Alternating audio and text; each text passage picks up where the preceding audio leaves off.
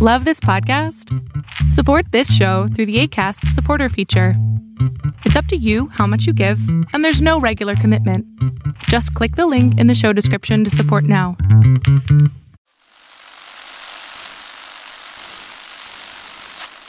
Nine, twelve, ten, twenty-eight, two, twenty-three. This is Deep State Radio, coming to you direct from our super secret studio in the third sub basement of the Ministry of Snark in Washington, D.C., and from other undisclosed locations across America and around the world. Hi, and welcome to the latest episode of Deep State Radio. I'm your host, David Rothkopf, and we have got a great episode for you. I'm in New York City in Washington, D.C. We have a wonderful group starting with Corey Schake of the American Enterprise Institute. Hi, Corey. Hello, David. And in her Wonder Recliner in Alexandria, Virginia, Rosa Brooks, who's um, seeing the world in the most comfortable way possible. Hi, Rosa. Hi, David. And, and if you hear a crunching noise, it's because I'm eating these wonderful things my children bought called Pirate's Booty. And they're Pirate's really Booty? good, really crunchy. It's not, it's, it's, well, we can debate whether that's a, a healthy lunch or not. Uh, and uh, our friend Joe Cirincione, who's now a distinguished fellow at the Quincy Institute, um, which is, uh, I think, a cool place that's devoted to not fighting wars. Isn't that kind of the general thrust of the Quincy Institute, Joe? That's exactly right. We've overextended ourselves on pointless war- wars. As John Quincy Adams says, we went in pursuit of monsters to slay. Well, I've, Needless I've to say, I object to that description, both of American foreign policy and of the purposes of the Quincy Institute. And we're off to a great start. Thank you very much for having me on here. I can spice things up for you. well, how would you describe the Qu- how would you describe the Quincy Institute, Rosa? I mean, Corey. Uh, I would describe it as committed to retreat from international security obligations that have stabilized the order and been advantageous to America's prosperity and security. Ooh. whoa, Wow. Words, Joe. man! You're not Joke going to is- take that lying down, are you? No, no. You know, this this is a whole big subject, but there's been a number of articles recently talking about the need to um, correct the errors of the last 20 or 30 years, where we, since 9/11 in particular, where we've been overextended and having regime change as the centerpiece of our foreign policy, seeing military as the lead instrument of our foreign policy.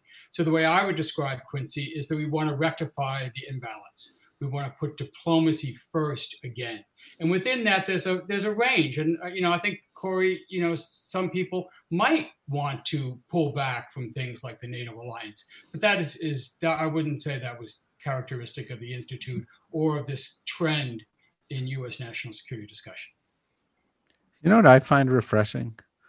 Having a discussion about things like policy. yeah You know, we're just sitting there and we're going, you know, what should the US do? And not, you know, how much money has this guy stolen and what color is his face today? And Uh, wouldn't it be nice not to have an all politics all the time diet? it- uh, yes, I, it, you know, and I'll tell you something. I'm going to provide you a uh, a kind of an opening for this discussion, and I'm going to kick it off with you, Corey, and then we'll just go around the group. But this morning I woke up, I got up early, I was doing like Morning Joe to do my book promotion, and they were nice enough to invite me on, and that went Wait. okay. Wait, hold on, hold on. yes Yeah. Can we just pause for a moment? Yes. You just let that slip right by. I agree. Morning, Joe. Please, would you kindly tell our readers a little bit about your book, and then we can explain to them how they can buy it and how they can buy it for their friends. yes this is publication week It is publication. Rosa publication. stole my opening salvo. I absolutely agree with what she and Joe just said. Come on, David, stop holding out on us. Well, Shy, don't be modest. David oh, wrote a man. book. I, you know, I, I had lunch. I, it was one of my daughter's birthdays this week, and so we had a lunch yesterday, and they were like, "Okay, so this is what you do: you go to Twitter, and you have all these celebrity followers in Hollywood, and then you DM them and you send them a book. And then they read the book, and then they, because they've got a million followers, they say, This is a great book. So, you know, you've really got to go out there and you've got to start, you know, reaching out to these, you know, sort of Hollywood big shots. And I'm like, I'm too shy. You know, I mean, I don't mind like talking on TV, but I am, you know, not going to do that. But I will tell you guys, because you're friends, um, the book is called Traitor A History of American Betrayal from Benedict Arnold to Donald Trump. Um, and um, what it's got in it is something for Corey, which is history. Um, it begins at the beginning of American history and it goes all the way through looking at different cases of people who have betrayed the country. Uh, and it's got something for Rosa because a lot of it's legal stuff, and there's a lot of legal cases there, including why, for example, uh, we we almost never charge anybody with treason these days because it's very hard to get a conviction. You have to actually have betrayed the country to an enemy with whom we have declared a war, and there have to be a certain number of uh, uh, you know, in, uh, witnesses to the to, to the incident and so forth. Um, and uh, and so it talks about why um, we can actually call somebody like Donald Trump a traitor because he has betrayed the country. And it talks about the manifold ways that he's done that and how the evidence has piled up, but we've become numb to it. Uh, and it's got something for Joe because I know that Joe um, has strong opinions on, on subjects like these. And I don't mince words when I come to the final conclusion that I think Donald Trump is not like any other president, nor is he like any other um, a person who has betrayed the country because at the end of the day, he was the president and he was in a position to do more damage and damage he did, whether it had to do with the Russia case or the COVID case or corruption. Um, and, uh, and I think that when you look at him in the context of history, it sort of takes away the numbing of the daily stories about Trump and offenses and his hair and his skin and is that really his wife in the picture and all this other kind of stuff. And you stop and you go, holy mackerel, we've never had a situation like this before. And I'm glad it came out a little bit before the election um, because I think it's the kind of thing that sort of shakes us and says, holy, you know, this is the worst president for a reason. And what he's done is not something that we should take for granted, reaching out to our enemies colluding with our enemies, defending our enemies, undermining our system of law to protect our enemies, um, rewarding our enemies, opening the door to those enemies to attack us again um, is extraordinary. And and and it requires accountability. And a lot of the discussion on Morning Joe this this morning, or at least some of it, had to do with the fact that I believe that he should be held accountable and uh, Joe Scarborough was a little bit uh,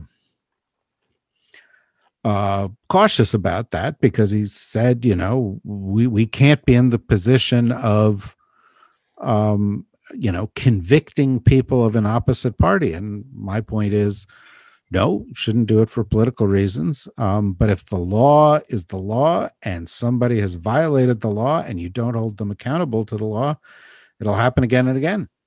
And it has happened again and again. And I think we need to learn the lesson of that. So is that too you mean much? happened again and again in the Trump uh, in the happened- Trump presidency, right? You don't It's mean hap- again and again over American history. I, I actually do mean it's happened again and again over American history because I think Jo- Gerald Ford shouldn't have pardoned Richard Nixon. And I think that the Iran Contra wrongdoers shouldn't have been pardoned. And uh, I think that when people um, break the law, they should be held accountable to the law. And we, you know, that we we we have we have set up the situation that a guy like Donald Trump thinks he can get away with it because in the past people have broken the law and they haven't they haven't been held accountable. Yeah, I think that's exactly right. There have to be consequences for the crimes that they've committed, the ones that you detail in your book. I haven't read the book yet, but I read the stellar review in The Guardian, which Mhm. praises this book, calls it essential reading.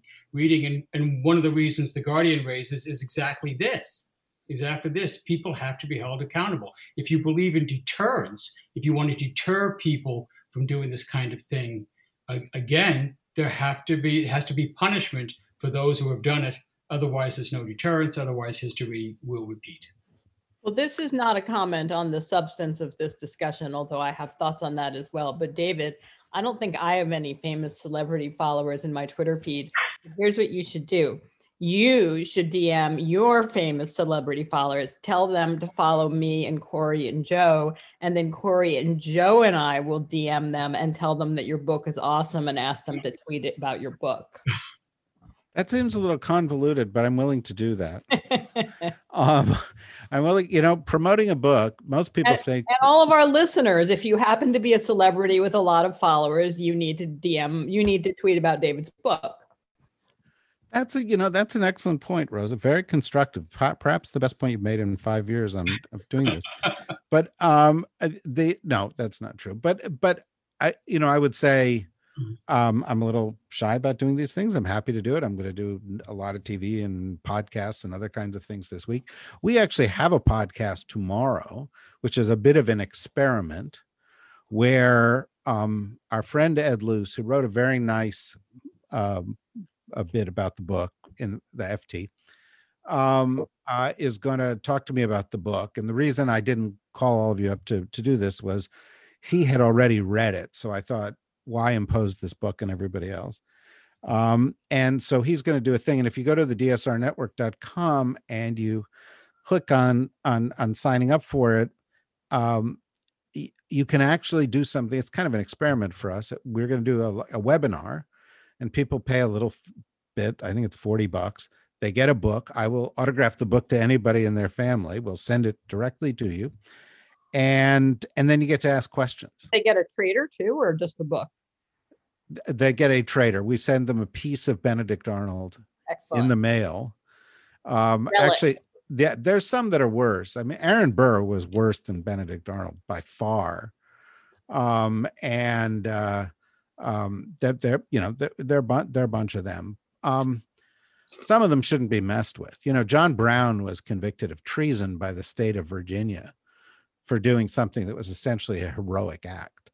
Um, so you know, I, I, I, I don't want to I don't want to disturb the graves of too many of them. In any event, um, if you go to the DSR network, you can sign up. You pay 40 bucks. You get to join in the conversation with me and Ed. You get a book. Uh, and if that works, by the way, one of the things we're thinking of doing is periodically having everybody together and doing more interactive versions of the show where people can sign on and ask you guys questions instead of having me ask you guys questions. If people want to pay $40, I will send them some Pirates booty. Trader Joe's will do that for about $5. Hey. Yeah, but they should pay more because mine is better. Um, I'm pretty sure you just ate it all. I've been watching you, Rose. Did eat it all. I ate it all, but I have a supply. Well, you know, Rosa has has been a little under the weather. We're, I have, we're, I we were worried about that. You don't. You don't. Have, we live in an age where if you get sick, like Rosa has been, then you have to say the first thing you have to say is, "I didn't have COVID." I, I didn't have I, I didn't have COVID. But it doesn't matter. Even if I did have COVID, I don't go out, so that's fine. Yeah, well, I just sit here eating pirates booty. Yeah, well, basically, to sum this up, we're doing all of this as a dry run for the future books of all of you guys.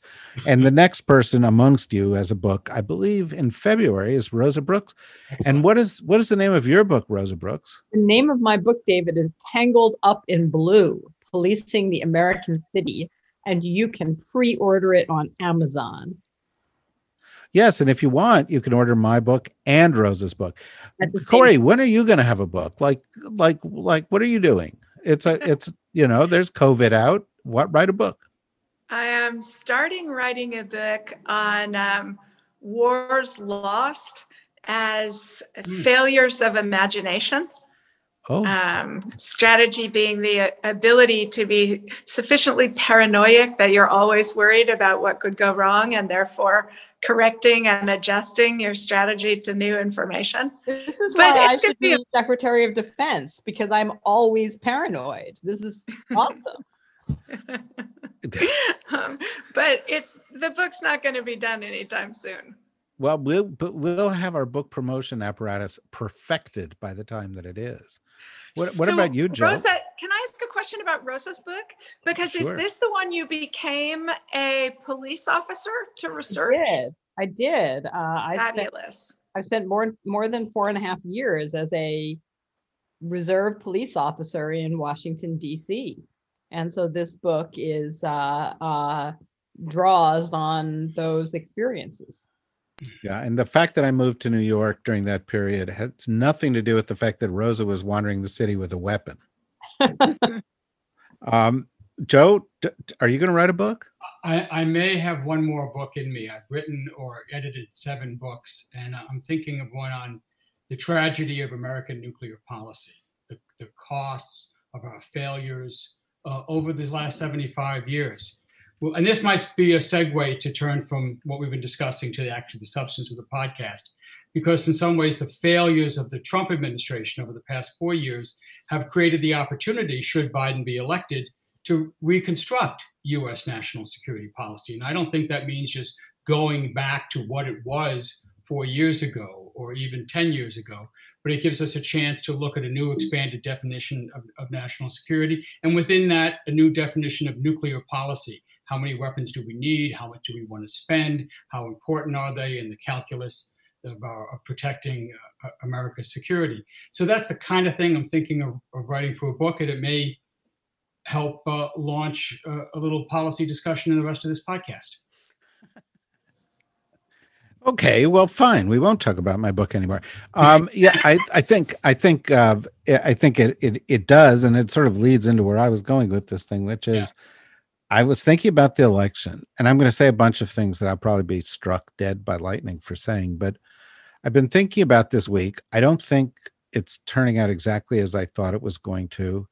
Um, Biden's lead is sort of being maintained, and I, I'm, I'm I dare not say this, and Rosa will come down on me, but maybe Corey won't. I'm a little bit optimistic.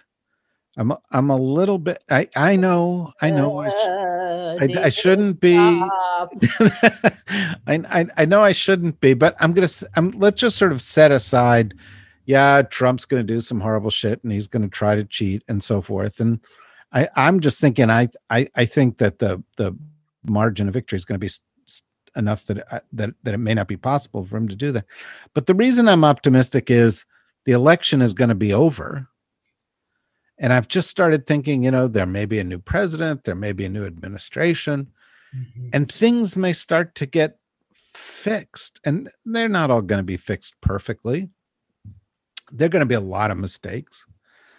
But but Corey, wouldn't that be just a fantastic world where in you know Washington started to get a little boring again? Oh, absolutely.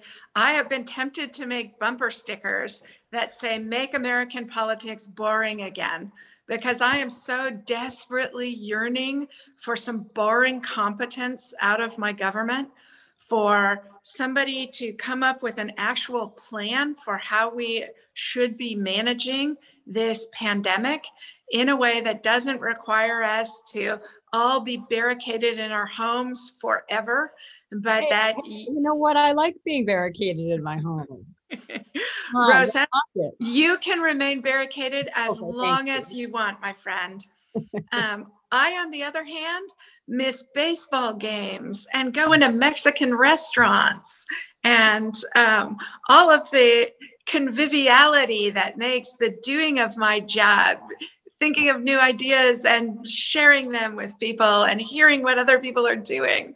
God, I miss doing that in person so much. Um, so, yeah, David, it would be wonderful. Uh, you know, the one of my favorite recurring jokes on Twitter throughout the last three and a half years has been asking whether it's infrastructure week yet. Right. Because remember, early on, Trump was going to focus on infrastructure, and it became one of the first debacles of his uh, enervating narcissism. Well, we actually could use a genuine infrastructure week. And at a time when the American economy it needs defibrillation, I think you could get a lot of bipartisan support for splashing out with ways to keep people employed, to train people for jobs coming down the pike, and to rebuild our infrastructure in the process. So, Joe, one of the things I miss about the you know the normalcy was the number of pictures I would see on social media of you sitting in the stands of a baseball stadium yourself. um, because I, I I know that was all very important to you, and I don't want to minimize. You know, I mean, COVID is getting worse. We're we're in we're entering the worst period yeah. of this crisis, and I think this is one of those generationally defining crises. This you know, much as the Vietnam War was for a bunch of people, or or the or the Gulf Wars may have been for others. Um, for a lot of people, this year or year and a half or two years locked indoors, uh, losing hundreds of thousands of people, um, losing jobs and suffering is horrific. Um, but a new administration might bring some competence to that and help us to battle it. Do you have any stirrings, Joe, of optimism? I do. I do. And I, don't know when we're going to get back to baseball. I don't know if it, will be in the stands next April or May. Although Corey, you still owe me tickets to the Nats uh, Cardinals game as a result of our friendly wager on on the 20- I do recall it. I do recall it, Joe. we were we were all set. We were going to go in July, and then well, there was no July for baseball, so we, we, we missed it. But you know when we this and you know, Donald Trump is making fun of Joe Biden for saying winter is coming and this is going to be dark. And but but he's right. This is going to be a very very tough winter. But in the in the in during that winter, while we're struggling with the pandemic, if Joe Biden's elected, I think we will once again have a government that's going to be able to mount an effective response to COVID. Unlike this administration, which, as you saw over the weekend, has basically given up on trying to contain the, the virus, according to Mark Meadows the White House uh, chief of staff. And, and, and, and so you will be able to have some effort that could contain this virus, that can uh, hopefully bring a vaccine to market, arrange an actual distribution system for it, and at the same time do all the other things that a government's supposed to do. And if you want to know what I mean, all you got to do is look at the 60 Minutes interview from Sunday night or the dueling town halls that were held two weeks ago. And you see what Rosa and Corey have been talking about that the madness of the Trump world, where you're trapped in his conspiracy theories and insults and grievances, and you go round and round and round. And then you talk to you talk to Joe Biden, and it gets kind of boring. You know, it gets kind of like Washington policy boring. Why? Because he's talking about infrastructure, because he's talking about how green new jobs, because he's talking about recommitting to America's alliances, you know, and the kind of of uh, nuts and bolts work that we haven't been doing for the last four years that we're going to do. And I am optimistic about that. I mean, look, Joe Biden was not my first choice. He was not my second choice, but he may have been the best choice to win this election to, to develop a nonpartisan style or bipartisan style that might be able to bind the wounds. And he's on he's on the right track. You know, I'm, so I am optimistic. One, I'm with you. I think he's going to win. I think he's going to be elected, and I think the election might even be so big that it it overcomes uh, Trump's efforts to derail American democracy. And that once he gets in, we're going to be so relieved to have that. And that there's a very good chance we could keep together this united front against Trumpism that has been constructed to, to get Trump out of office. And we can keep big portions of that coalition together to do some of the big work we have to do on climate change, on pandemics, on income inequity, on racial justice, and on building a new national security strategy. So, you know, Rose, I know you've been sick, and I that's why I bring this subject up with some caution. And I'm glad you're in your Barcalounger there so that you can recline if this conversation becomes too strainful, straining for you. But um and I, and I really I don't think I've asked you this in 5 years, but do you have any stirrings of optimism in there in the deep dark recesses of your soul? you know, I, I, I, I actually do, David. I, I think that there is there is bad news and good news. Um, so so and let me just start with the bad news because I feel more comfortable that way. Um, On, on brand. on brand. Um, so here's the bad news. Uh, even if Biden wins in a landslide, and you know, God, God willing, right? Um, even if Biden wins in such a landslide that nobody really seriously is able to say, "Oh, it was fake" or whatever, and everybody's like, "Yeah, okay, he won." Um, the forces that have been unleashed during Trump's presidency are not going anywhere they're there. You know, the QAnon stuff, the increasingly organized and armed uh, extremist white supremacist militia groups. They're there and they're not going to disappear uh, overnight, even if Biden wins in a landslide. And it's going and and and the the the damage that has been done to American institutions, to popular faith and trust in democracy and American institutions is not going to go away either. It's not going to, you know, that that that changing that is not going to be the work of an administration, a presidential administration. It's going to be the work of a generation or more.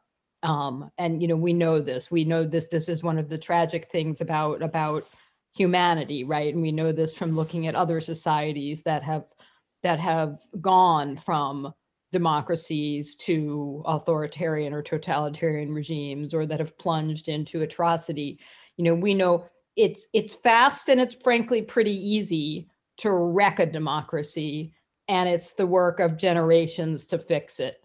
Um, so that's the bad news is that this stuff is not going away. We're going to have a lot of work a lot of extraordinarily difficult work to do no matter what happens in this election, even if there is a resounding Biden victory and we all get to celebrate infrastructure decade and talk about building bridges and job creation and it's boring and we're having fun talking about boring stuff. So that's the bad news. Here's the good news. And and I and I and I said and I said this even even before Trump was elected actually. Um so, you know, I, the silver lining of the Trump era has been it has shaken up our ideological categories in really substantial ways. And what does it mean to be a Republican? What does it mean to be a Democrat? That the the space, the breadth of American political ideas uh, has has greatly increased. Right? We can talk about democratic socialism you know we can you know republicans can talk about well maybe you know but maybe budget deficits are okay. Uh, you know we you know all these we can talk we can talk i mean the debate that you and that you and corey started with. You know do we need to not have wars because we're way too interventionist? Do we need to be do we need to be much more active in terms of the us global military presence and and be the world cop in many ways you know was there an in between all of those conversations i think have not only have a new urgency precisely because trump has done so much damage but i think i think certainly in the foreign policy community uh, democrats and republicans have found a lot of common ground uh, on a lot of issues and have also found a willingness to kind of say whoa we did a really shitty job justifying and explaining some of our most basic assumptions and maybe some of our most basic assumptions are wrong and we need to re-examine them. And that's really exciting to me you know i think i think that that and it's going to be hard work too you know but that project both on foreign policy and on domestic policy as well as the you know obvious overlap between the two you know that that that I think there's if Biden wins, there will be both a space for and an urgent need for a kind of really radical rethinking of what is America? You know, what's our project here? What is what does it mean? What kind of foreign policy should we have? What kind of social contract should we have? What does it mean to be a democracy at this moment? What does it mean to be a diverse and rapidly changing democracy at this moment. And those conversations are urgent. They're going to be extraordinarily difficult, but I think it's also really exciting. And I think that we we're going to have an opportunity to have those conversations in a in a different and more and much healthier and more open way than we have had for for decades. First of all, that's exactly right. I'm dying to hear what you guys think. Corey. Well, I mean, I'd like to. I'd like to go around with it. Corey, first of all, I'm, I, I just want to give That was you optimistic, right? That was Yeah. pretty optimistic, and Thank I would you. like to give you know Corey a chance, you know, to pat you on the back for that. Uh, big, you know, we've it's taken a while to get there, and she is the permanent holder of the tiara of optimism. But you know, as you were talking, Rosa, I I I actually had a kind of a strain of uh, of not just being optimistic, but I, I was a little bit moved by something as I as I as I thought about it. Um, and you know, we heard even in the opening exchange between between Corey and Joe that there are big differences between the parties on a variety of issues, and and you know there are some issues in on foreign policy and national security policy that are flashpoint issues. They're really there's there's really a lot of tension about them. But one of the things that the Trump era showed was that there was a big cross section within the national security and foreign policy community, particularly, where we would we come together, and it's like Corey becoming a never Trumper, and and you know, um, you know, Eliot Cohen. There's a whole list of of of Republican leaders who said, "Nope, there's a line. We can't cross that line. And we are going to work together and we are going to work towards these values. And to me, what made it kind of moving is I, I, I don't want to downplay the differences that exist. But one of the things that I have always been drawn to in being in the foreign policy community is that this was the place where the two parties could come closest together, where there was, even with differences, an ideal outside the borders of the US of serving a common interest, of defending common values, of promoting sort of base level common issues. And and frankly, the Trump era has given an opportunity for that. And there are a lot of folks, people who are on this show regularly. You know, Corey is one, Max Boot is another, David Frum is a, I, you know, there are lots of them who have been eh, eh, courageous and have have reaffirmed my faith in that ideal. Anyway, Corey, may react to some of that, and we'll go around one more time. Thank you, David. That was such a beautiful compliment, my friend. Um, in both your and Rosa's comments, uh, and I know Joe feels this buoyant sentiment as well. Uh, I stumbled recently across a quote from Churchill, which which is making me optimistic, and I think I even heard a little bit of it in Rosa's commentary. And a Which- going a little far, Corey. Well, actually, it was Churchill- Churchill talking about pirates' booty, which he oh, loved. Oh, yeah. Churchill says we ought to rejoice at the responsibilities with which destiny has honored us and be proud that we are guardians of our country in an age in which her life is at stake. And that really resonates for me right now because I do feel like democracy in America is at stake. Um, and all of us are being given the privilege of standing to be counted, that the election be free and fair, and that the rule of law is honored in this country, and all of the other things that we do think of as both common values and common motivators of America's action in the world.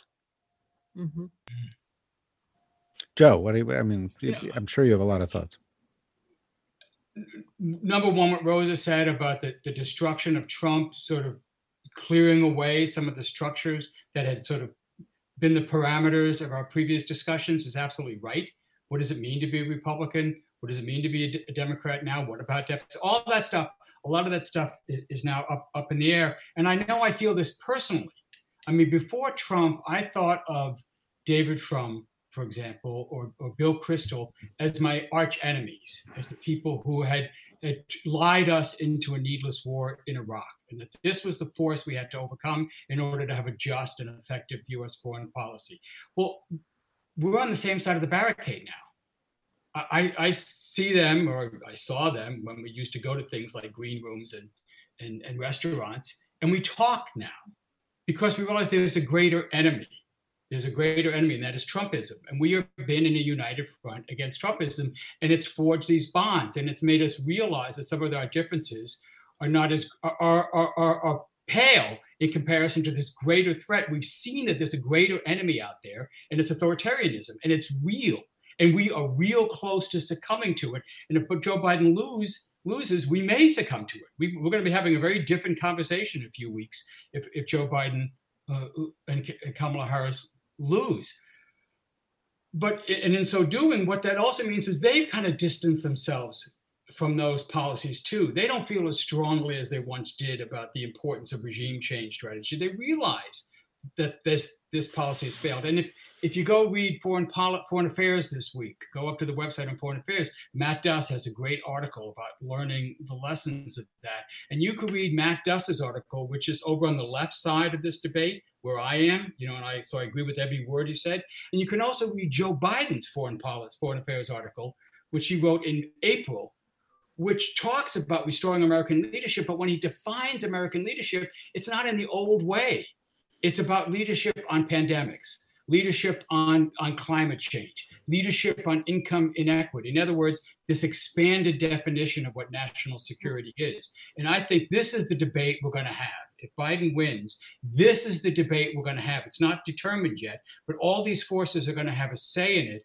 And I am mildly optimistic that we can arrive at a rough consensus that can carry us through at least the beginning of the next couple of years, get us back in the international institutions that Trump has pulled us out of, reconstruct some of the um, the, the, the, the, the edifices, the laws, the regulations, the guide rails that he's torn down, and find some kind of unity and keep this unity going that keeps you know a coalition that spans the Democratic Socialists and the Lincoln Project. That we mm-hmm. can keep a big part of that coalition uh, together in on these big critical issues. And, and and part of that conversation, you know, should be a, a, sort of lessons learned, not in a not in a finger pointing kind of way of you know, well, it's your fault, Bill Kristol, you know, it's your fault, so and so, you know, but it but in a way that sort of says, what were the forces and actions and decisions that may have been made in all good faith, but that got us to Donald Trump.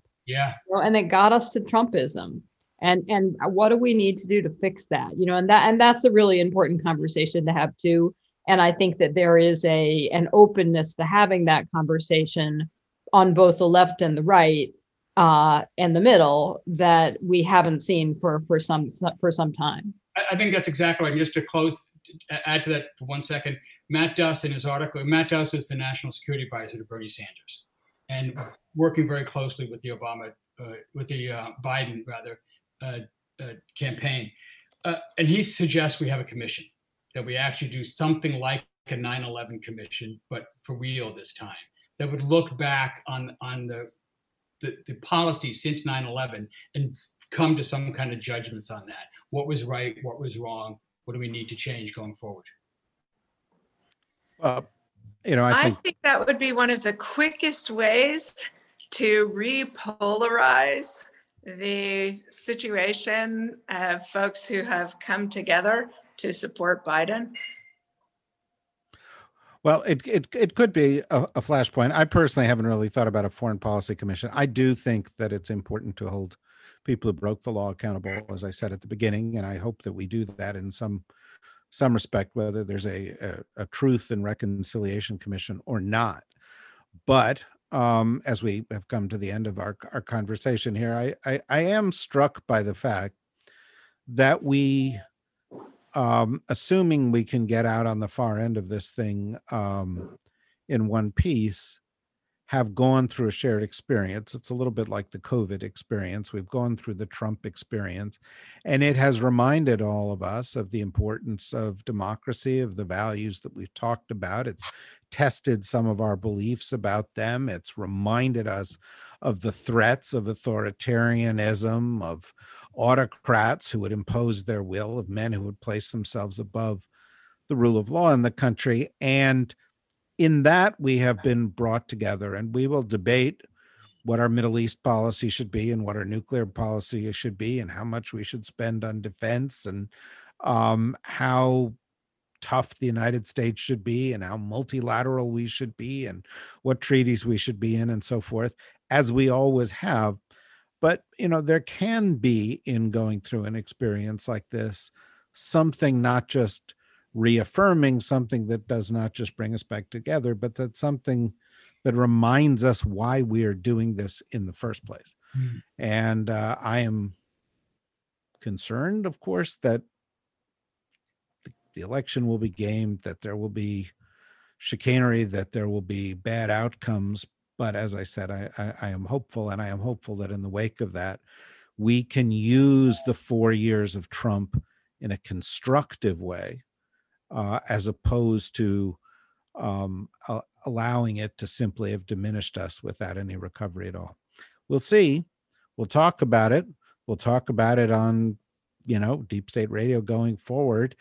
Uh, there was a time when Rosa and Corey and I and Joe would come in periodically, and Ed and and and David would sit there, and we would talk about Syria policy. You know, we would talk about, um, uh, uh, you know, uh, you know, civil military relations, uh, instead of of of of talking about you know the horrors of the of the past few years. And you know, I look forward to it, and I, know our audience is nerdy enough. You know, they're fundamentally nerdy enough to to to look forward to it as well.